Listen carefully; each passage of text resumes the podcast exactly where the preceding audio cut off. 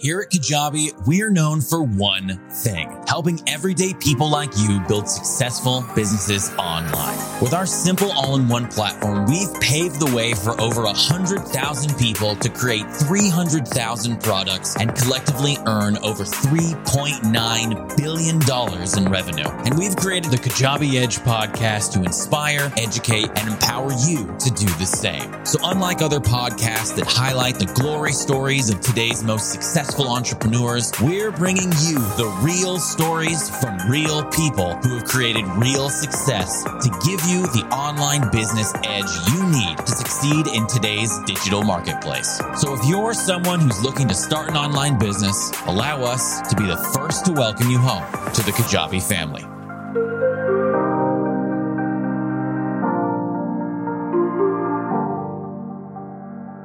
Everyone, and welcome to the Kajabi Edge podcast, where we talk to real entrepreneurs to give you the online business edge you need to succeed on Kajabi. I'm your host, Jared Lohman, Vice President of Customer Experience, and today we're joined by Avery Smith, founder of Data Career Jumpstart. How's it going today, Avery? It's great. Thank you so much for having me, Jared. I'm stoked to be here. Uh, well, definitely excited to have you. Uh, this is kind of, uh, even though it's not a holiday episode, you, uh, we were talking beforehand that you've already went out for a, you know, a ski trip. You've got the Christmas tree in the background. So it feels very like in the spirit of the holidays. For sure. Tis the season. I'm excited. I love it. Well, let's just get the ball rolling. Give us just a 15 second elevator pitch of who you are and what you do. Yeah. Okay. My name is Avery Smith. I run a program called Data Career Jumpstart, where basically I just help people pivot into tech. Now, specifically, I help people go from jobs that they hate to landing a data analysis job. So either becoming a data analyst or a data scientist. Exciting. So, uh, how did you how did you get into that field? Were you a data analyst yourself uh, firsthand, or give us a little bit more of like your background? Yeah, for sure. Um, when I went to college, I was probably like a lot of people, and I was like, "Oh, I have no idea what I want to study." But I was, I was like, "Oh, I kind of like math. I kind of like chemistry. Maybe I'll combine the two and I'll study uh, chemical engineering." And I quickly found out that chemical engineering was not for me. I did not like it at all, and I kind of had this panic of like, "Oh, I have to figure out something different to do. And kind of a long story, but I basically, you know, stumbled into data analytics at the job I was working at and I absolutely fell in love. And I was like, this is, this is awesome. I have to figure out how to make it, you know, my full-time job and go from a chemical engineer to a data analyst. Um, I was able to do that and, you know, kind of work as a data analyst and data scientist in my career. I worked for ExxonMobil. And then uh, I decided that I wanted to, you know, pursue being an entrepreneur and uh, kind of landed in the, in the course space eventually. And I was like, oh, I can help other people, you know, who are like me, who didn't like their job, didn't like what they studied in school and, and do something new. I love it. I love it. And let's, let's just drill right in onto that. Uh, you know, we usually talk about kind of your genesis as it relates to the course business. Um, I'd love to understand, like, just from inception, where did this idea even pop into your mind? Um, and like, what, what, what laid the foundation for you starting off to actually teach others about getting a job in the space?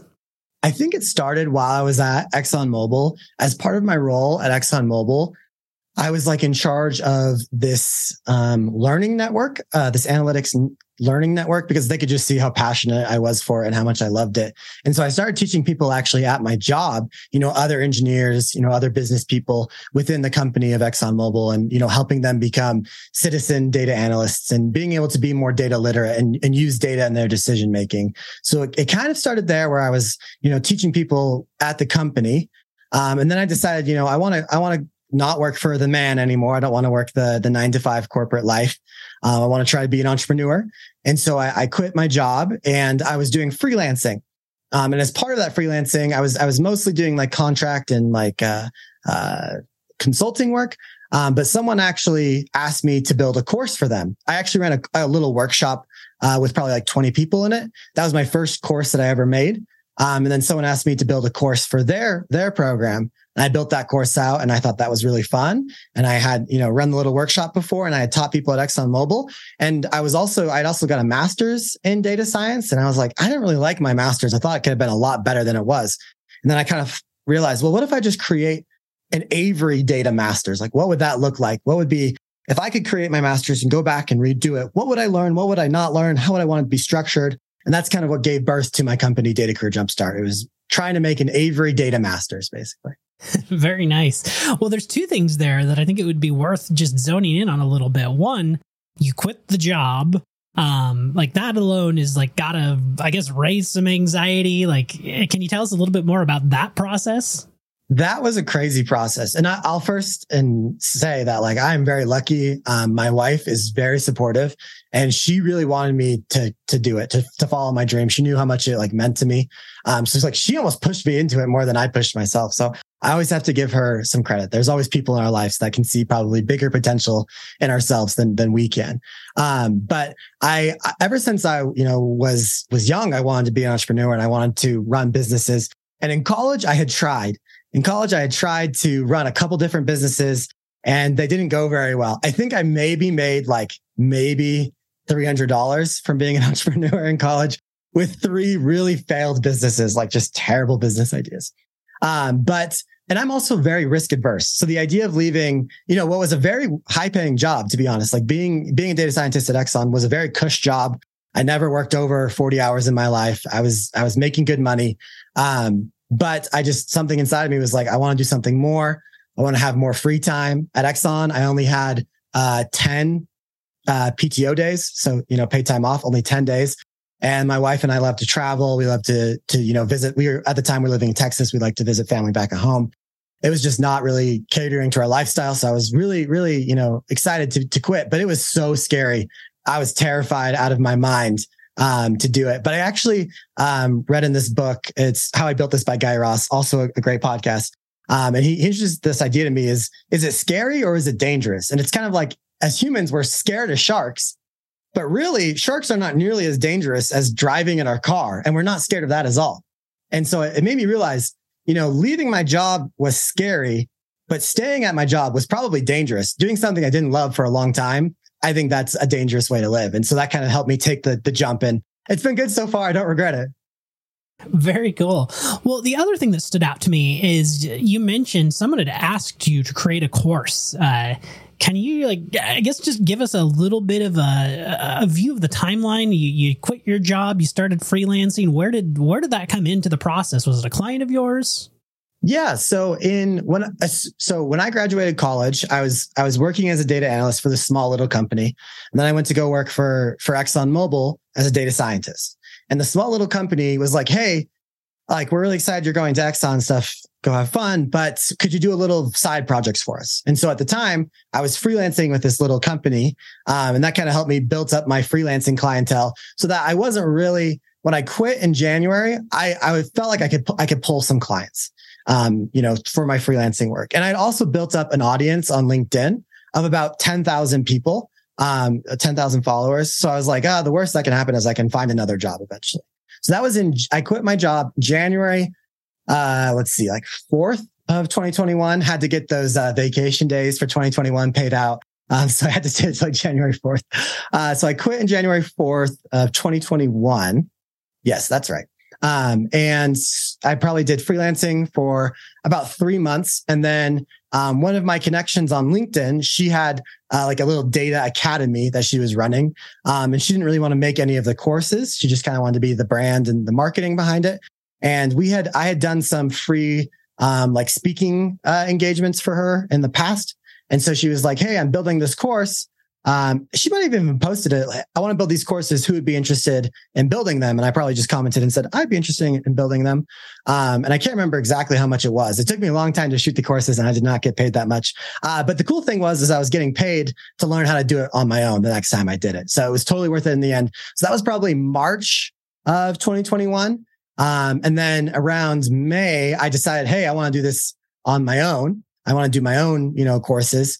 And so I spent the next three months or so, um, working 20 hours a week on my course, 20 hours a week freelancing. So I was paying the bills with the freelancing and I was building the course, um, kind of just with the hope it would eventually sell. And I launched later in 2021 in August. So, uh, the, it took me about three, three months to build everything.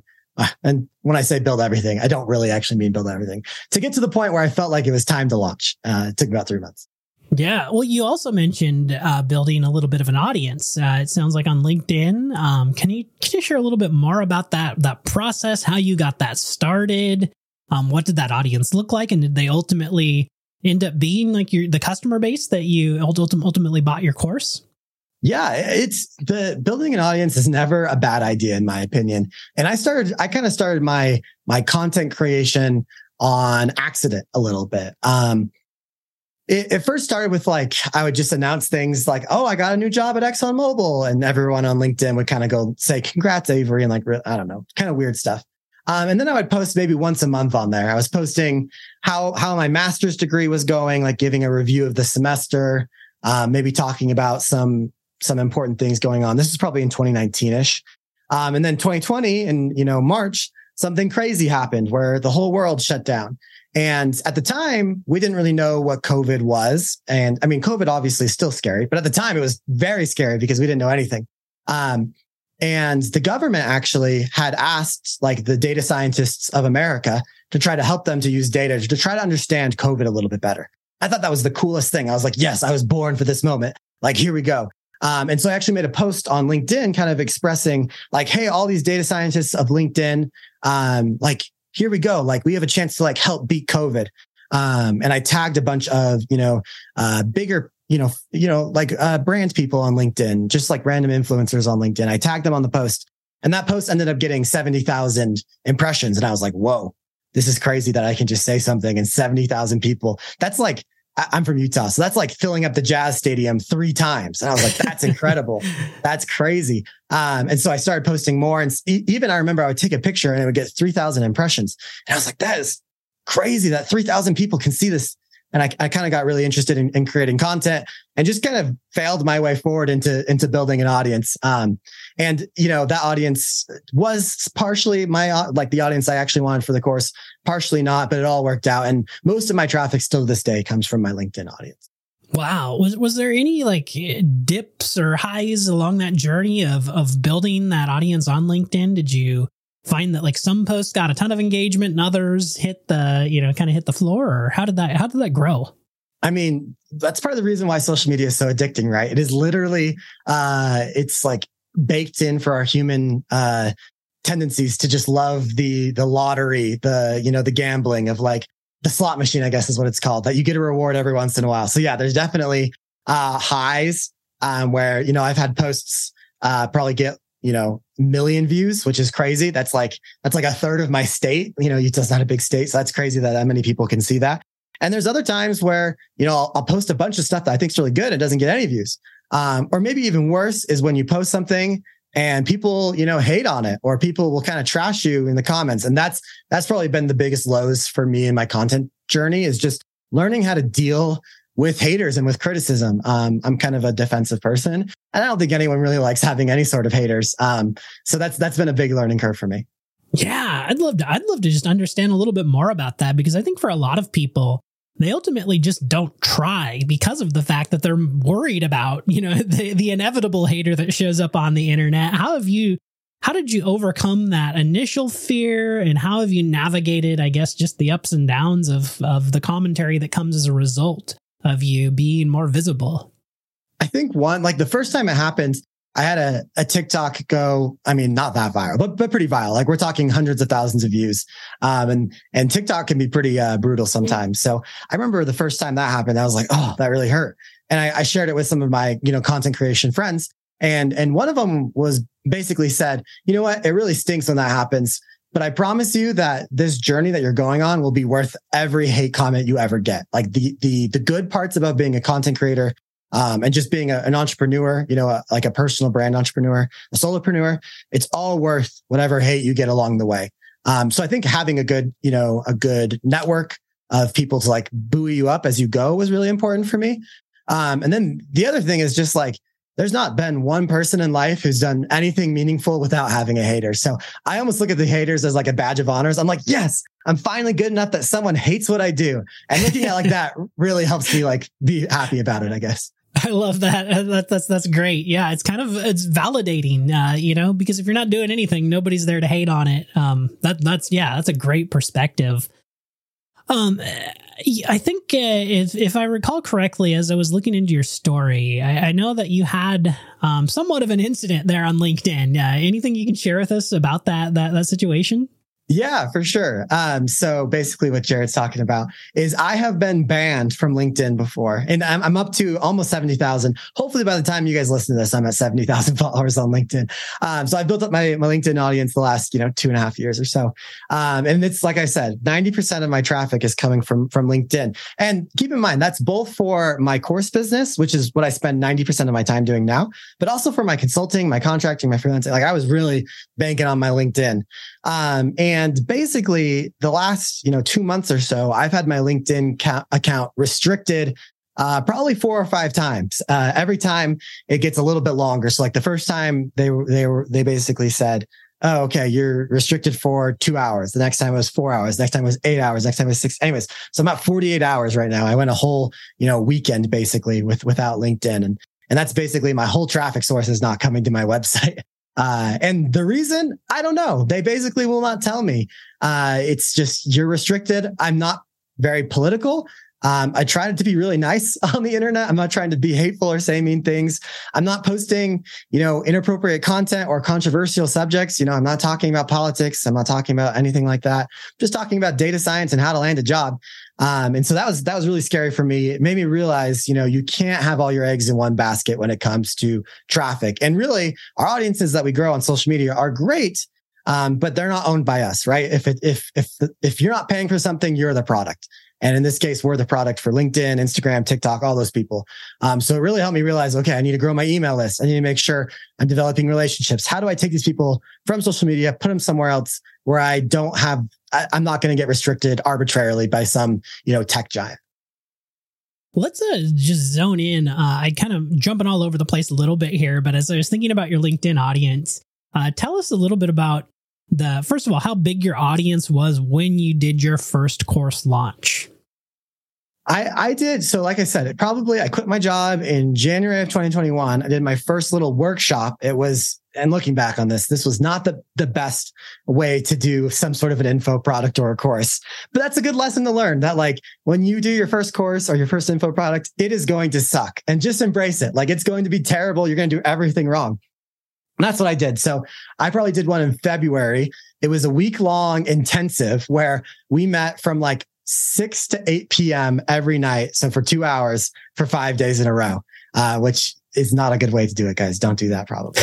Um, but, but yeah, I, that was probably my first time doing it. And I probably had between 10 and 15,000 social media followers, um, at the time, which seems ludicrous to like believe that it would all work out the way it did, but it did. And and what uh, what what would you say like the percentage of people were that actually came from that following ultimately ended up in your course? How did you how did you bring it to market? Yeah, that's that's interesting. So when I first ran my first workshop, it was like a hundred dollars probably for this five five day workshop, and we probably had twenty to forty people inside of there. Um, and I, I, think I delivered a really a really great workshop for especially for the price. Um, but uh, you know, it's just a matter of continually trying to figure out, okay, well, I, I did this. That didn't really work, really work. This worked a lot better. It's really been, I've really just, my business grows every time I fail. Um, and so it's just a matter of trying to figure out wh- what I, where I'm going to fail next. Um, and a really a, an iterative process. Uh, I just went through, um, the, it was it kind of sucked doing it, but it was totally worth it. Where I had built a, I launched a course in August of 2021, and I didn't finish the course when I had launched it, and I still hadn't even finished the course. You know, almost a basically a year later, and it got to the point where I realized I did not design this course in a very a very good way, and so I had to relaunch my course. I to start from scratch. Um, you know, that was a lot of time wasted on recording and editing videos, but it wasn't wasted because I, I got to learn a lot throughout the process. Um, so for me, every time I fail, it moves my business forward. It's just kind of a, it's kind of a janky fall forward. Um, but it works for me. I think that that's that's actually probably more common than any of us would like to admit. There's undoubtedly as much as I think many people like to share the successes on the surface, chances are is there's probably a lot of failure that ultimately led to that success. And I think if anything, you're probably just more honest about those failures that helped you helped you make it to those successful moments. Um, well, uh, let's let's talk a little bit about. I I also hear a rumor that you have a podcast as well. Um, how is that, or, or has that contributed to kind of just the overall growth of your community that you've been building? It, it's so interesting because um, podcasting is very interesting, and it's something I'm still learning. Like I said, I'm I'm my my approach is I will try anything and see how it goes, and I'll I'll base my decisions off of that once I've actually tried it. And I think that's a big thing as an entrepreneur. We have to be you know capable of taking the first step into the dark and and being able to say, you know what, this might not work, but I'm going to learn from it. It'll either work or I'm going to learn. Um, and so I I did. I ran a podcast even before I had a course, um, which is kind of interesting. Uh, in social media, we can be really focused on likes. We can really be focused on comments, you know, the statistics, our, our followers. On podcasts, there's one metric and one metric alone. And keep in mind, I'm a data guy, right? So I'm, I'm even more interested in the numbers. Uh, on podcasts, it's really just like, how many people listen to your podcast? You know, that's the only number. It's really hard to get feedback from podcasts. Um, so I actually, this is, this is interesting. I haven't done a podcast in about 10 months. It's been about maybe a little bit less, maybe about eight months. Um, and the reason is, is because I needed to focus on another strategy. It just like I, I was putting in time. I didn't know how the podcast was being received. Is the numbers were okay, but I, it was just really hard to get feedback. So I focused on only on LinkedIn content. I was like, I need to focus really hard on LinkedIn content. And I was able to grow even just this year. I grew my audience on LinkedIn from probably 20,000 to 70,000. So that's, you know, tripling a little bit more than tripling my growth. And then once I got my LinkedIn groove going, I actually went to YouTube for a month and I grew my YouTube audience from a thousand to 7,000. So I got a little bit of a YouTube right now. Uh, and YouTube's kind of flowing a little bit more. And I've learned a lot about YouTube. And so next year, I'm going to revisit the podcast. But one of the coolest things I've learned, my podcast numbers haven't gone down at all, even though I've never released a new episode in the last eight months. That's one great part about podcasts. They are evergreen. You know, people can go back and listen at any time. Um, and I think what the podcasts do, it's just hard for me to know because I can't see the numbers exactly. But, you know, I might get a million impressions on a LinkedIn post, but I'm out of their mind the next moment. LinkedIn, you get to listen to my lovely voice, or sorry, a podcast, you get to listen to my lovely voice for, you know, 20, 30, 40, 50, 60 minutes. And the relationship that you can grow with someone on a podcast is very immense. And it's, it's unlike really anything else that exists. So I'm I'm ready to double down again on on on the podcast. And actually, a lot of my my newer students in the course have been telling me that they you know they found me via podcast, and I'm like. I haven't made a new episode in months, but it works. It's still bringing in people. It, it was well worth the investment for sure. Very cool. Well, let's uh, talk a little bit, just going back to the situation to where you, you end up banned on LinkedIn can you tell us? We always go through the challenges, but like I can't imagine a bigger challenge than that as you're trying to grow and build your audience. How did you navigate that? How did you pivot? And how did you ultimately did you I mean what what was the actual successful strategy? Was it moving your audience elsewhere or did you ultimately end up back? Where did you land? I think it was a it, it was an alarm bell for me. Um, and it still is to this day. Uh, because I I need, I know even now I need to focus more on building an email list. I need to focus more on diversifying my content streams. You know, um, I, I have, I have like 6,000 on TikTok. I have like 7,000 on, on YouTube, but can I grow that to something like 20 or 30,000? I think focusing on that would be really important but really just growing my email list because my email list is pretty small. I don't mind sharing numbers. So, uh, my email list is like 7,000 people, uh, which is, which is pretty small for, I mean, it's it's big in some stages, but you know, I've been working on this for a year and a half. It's not necessarily the biggest email list. I'm not, you know, at 10,000, for example. Um, so I know I need to focus on it more. My actual strategy was just like, uh, I pay for LinkedIn premium now. So LinkedIn premium is basically as a, as a creator or as, as someone who uses LinkedIn often, you can pay the low price of $99 a month to get LinkedIn premium, which comes with a lot of props. But basically, I'm paying LinkedIn a don't restrict me fee, in my opinion, for $99 a month. But for me, it's totally worth it. And I haven't had any issues since I started paying it. So that's my, my cop out right now. But I know I need to focus on building an email list, getting my other socials to the area that my LinkedIn is on. That those are on my to do list. Did you have any type of uh, pivots that you made uh, after that, or I, did that yeah. did that change how you? It it should. I need to focus more on emails, and I, I recognize it. Unfortunately, it happened at a really bad time where I was launching uh, my brand new program, which I was really excited about. Uh, so it was kind of a hard time to pivot my marketing strategies and also kind of roll out this this new program I was running on. So I've really focused on the rollout of my new program, uh, which was great because it was my this this last uh, November was the best month I've ever had, all in due to pushing people to this new program, which is which has been awesome. We're getting awesome results too. Um, so that's kind of what I was focusing on. But I know I need to come back and and figure out how do I pivot, you know, my LinkedIn audience? How do I capture more of their emails? Because that, at the end of the day, that's the one thing you you can control is what people do on your website and how you reach out to them via email. Um, those are the two things, you know, I want to focus more on. Got it. Well, let's talk about uh, how you ultimately ended up landing uh, on Kajabi. Uh, did was that the first thing that came to mind when you started to create a course, or, or what led you on the journey to that you ultimately found the platform? Yeah, it, I did not start my my content or my my course creation in in Kajabi. Um, when I first got started, you know, that workshop I did, I was a new entrepreneur.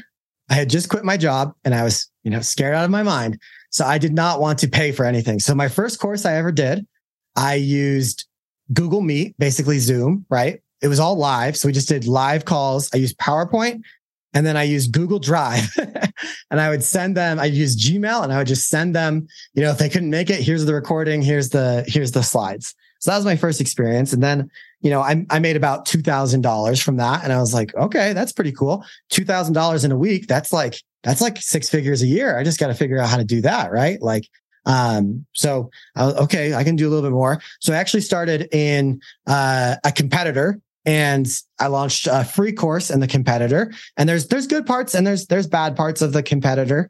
Um, but then um, I had also done a, a, course for someone else in Teachable, right? That's, yeah, I built a, a course for someone else in Teachable. And they're like, you got to get Teachable. You got to try it. So I tried Teachable and Teachable has some pros, has some cons. Um, but one of the biggest reasons I switched to Kajabi was, and, and keep in mind, I am a techie. I, I can program. I program a lot. I love technology. I love computers. I love software. But the idea of having all of your stuff in one place is awesome. And so that's why I'm with Kajabi. That's why I stay with Kajabi. It's simple. It's just like everything I need is all pretty much in one place. Um, of course, I can add some other things to it. And, you know, Kajabi has the flexibility that allows me to add other stuff to it. But just having my email, my website, my courses all in one place is, is awesome. Um, and then I've, you know, I've had ups with Kajabi where I'm like, ah, Kajabi is awesome. It's the best thing on planet Earth. And I've had downs where I'm like, Kajabi stinks. It's not working for me. Um, and what I really learned is it's not really the software that makes that big of a difference. The software can help, but it's really about your principles as, you know, an instructor and also your principles as a marketer that, that really count towards the end. Um, so that's what I try to focus on more is what I can control. I can't always control the, the features in Kajabi or anything like that. But I know if I work on my marketing skills and my instructor skills, that good things happen.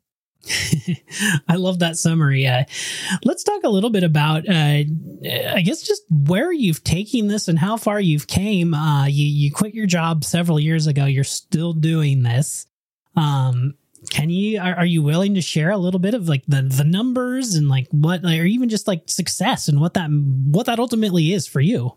Yeah, for sure. I think the the biz, the biggest success is what I could describe like today, basically. Today, I woke up. I live in Utah. We had a giant snowstorm basically overnight. And I was like, oh my gosh, it's going to be powder on the mountains. I have to go skiing. So I can move everything off my schedule that needs to be moved, go skiing this morning for like three, four hours, you know, eat, eat lunch at the lodge, enjoy the, watching the snowfall and then come back home and without missing a beat. I didn't have to take a PTO day. Um, I know I'm still going to, you know, make money, quote unquote, today. Like it's not a big deal. I'm not stressed about it at all. To me, that is like the freedom that I'm really looking for uh, in my life. Uh, but yeah, Kajabi's Kajabi's totally changed my life and allowed me to make, you know, a lot more money than I thought I would ever make. Uh, basically, I've I quit my job in 2021 uh, at Exxon, right? And you know, or what are we at? Basically, when this comes out, probably like two years later, uh, I was able to double my salary, which is incredible. I was making six figures at Exxon, able to double my salary, more than double my salary, uh, which is, you know, absolutely incredible. I've had launches, you know, where in a week we're talking not, not hundreds of thousands of dollars, um, but, you know, not, not thousands of dollars, somewhere in between, uh, which is like absolutely incredible for, for me and my family. Uh, but, but also like more importantly is, is it's this lifestyle it's helped me create for myself, but, but also the people who I'm getting to teach and influence in their lives. Right. Um, I, one of my biggest um, little niches for my audience is teachers that you know are burnt out of being teaching of being teachers and i've helped teachers go from making $40000 to $80000 in like three or four months um, and all of a sudden they're not working 50 hours a week you know stuck at a school they're working like 37 hours a week in, at home because they can work a remote job and those type of stories really is what keeps me doing it is like oh my gosh, these people have an opportunity to live a better life and I can help them do that. And that is, that's so meaningful to me. I, it really means a lot.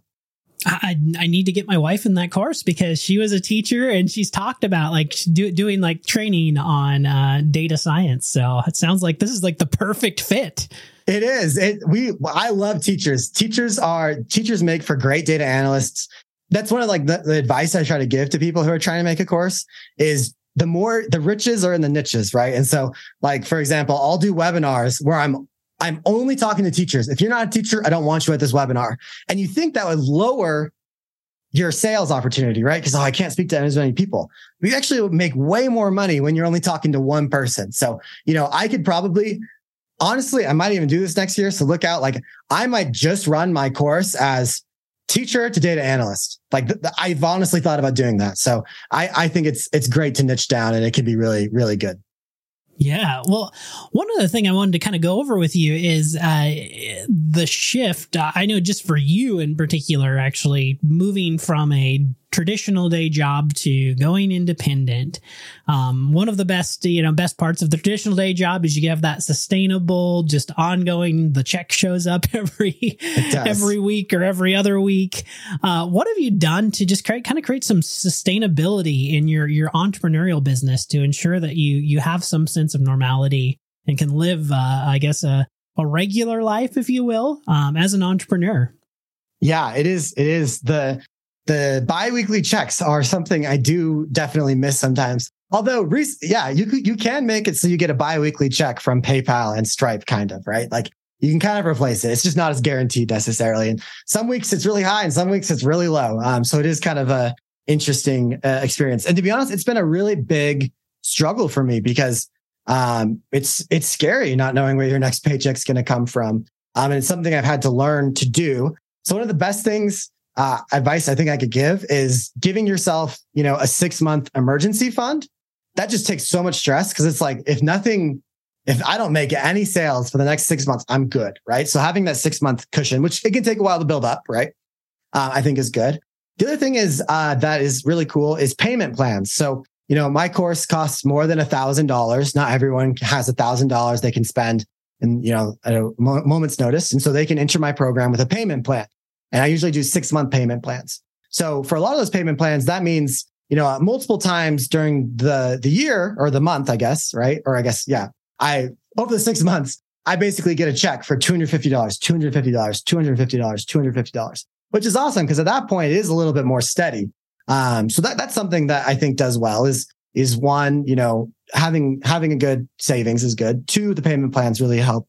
And then three, um, this is, this is a quote I've heard recently. Um, but it's it's the person who makes the most offers wins. Um, and I don't really know if that's necessarily true or not. Uh, but that's something that I've learned that if I don't spend my time inviting people to change their lives, you know, hey, like guys, I have a lot of experience. I can really help you. Here's this opportunity. Take it or not. It's okay. But like, here's the opportunity. Giving people the chance to, to change their lives and, you know, have me be part of it is something I have to be doing every month.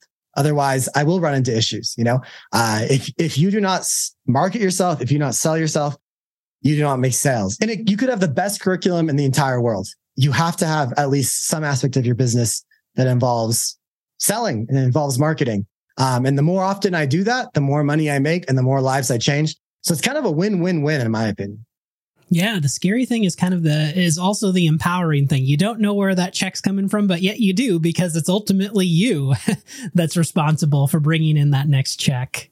Yeah, I I love I I love and hate the pressure all at the same time. it's it's the best thing on earth and it's the worst thing too. Yeah. Well, uh, tell us what do you think uh, just in this overall space, you know, in the creator economy as it's called. What do you think is coming next? We're getting close to the end of the year. I don't know exactly when this this episode will air, but well, it's going to be somewhere close around either right towards the end of the year or maybe at the new year. What do you think is coming uh, in 2023?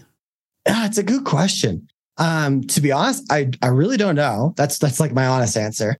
My, my approximate answer that I'll try to give is I do think, you know, more, more people are going to try to do info products, which I think is awesome.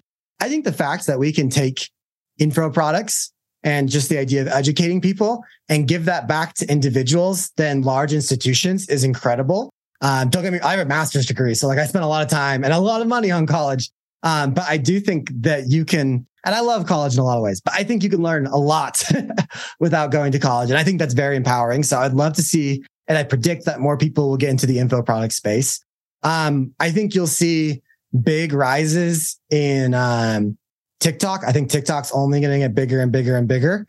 And I think YouTube, I think YouTube is still massively underrated. I love YouTube.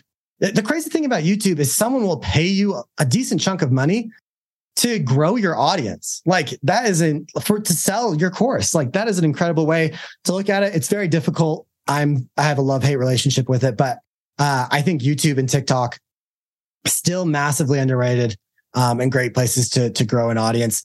I'm really interested to see what happens to Twitter. I know that's a little controversial right now with the Elon Musk uh, acquisition or not. Um, sure. Right now, I'm just sitting and kind of waiting because I do think there there is a chance that you know Twitter will either go super far downhill or super far uphill. I don't know which one yet. Uh, but I am sitting waiting, kind of watching what they're doing and, and how that might impact, you know, the creator economy and, and, you know, online courses and info products. I don't have a prediction, I guess, but I'm just watching it closely to see if there's opportunities or I should focus somewhere else. well, let's just talk about what's something a little bit more within your control. Uh, just for you specifically, what do you have planned for 2023? Any new courses, new new programs, anything you're going to be offering? My big focus is continuing to uh, do fulfillment on my 10 week boot camp that I released in November. Um, right now, I'm I'm doing like I'm going very slowly with this initial cohort of students. Uh, we have like initial cohort of like 70 students or something like that. I'm really making sure that's a really good experience for them because this is the first students that are in this particular boot camp and, and course. And I want to make sure that it's really good and I can be really proud of it and really confident in it. Um, because comp- if you believe that your product can change lives, that makes your marketing so much easier. Because why wouldn't you want to change lives, right? So I'm I'm trying to make sure I have the best products that I, you know in this space. So that will end in mid January, and then I'm going to shift a lot more to try to to focus on marketing. So some things I'm excited about in 2023 is I'd love to grow this business to uh, half a million dollars. I'm not quite there yet. That would be awesome. Um, in, in in the year, um, that would be awesome. So that's that's a goal for me. Um, I'd love to see, you know, my social media grow. Love to see my audience, my email list grow a lot. Um, and I would love to try to play around with different marketing techniques, try to do a weekly webinar, try to do a couple, maybe a monthly challenge or something like that. Um, but the big thing for me is, you know, how, can I get to uh, 150, you know, lives changed, people like transferring their jobs? That would be a huge mark for me. Amazing. Well, for anyone listening, uh, maybe they're not quite ready to take that entrepreneurial leap themselves, but they're thinking about, hey, maybe I could get a job as a data scientist. Uh, what's the best place for them to get to know you a little bit better? Uh, maybe find out some information about your offerings? Yeah, for sure. Um, my my my best website is datacareerjumpstart.com, just my my business name. Um, and then I'm also really active on LinkedIn, so people can find me if you just search Avery Smith. Uh, hopefully, I'll be one of the first ones to pop up. I love it. Well, we'll, of course, have that for you in the show notes. Um, as always, I would love to ask for you to leave us a comment on your review of the podcast. We love uh, interacting and hearing from you, as Avery mentioned earlier. Um, you know, it's really hard to understand and like hear from and connect with our audience. So we love it when you leave those comments. Of course, you can also, you know, connect with us on LinkedIn as well. Uh, let us know with through a DM or uh, a message on a social profile. We'd love to hear from you.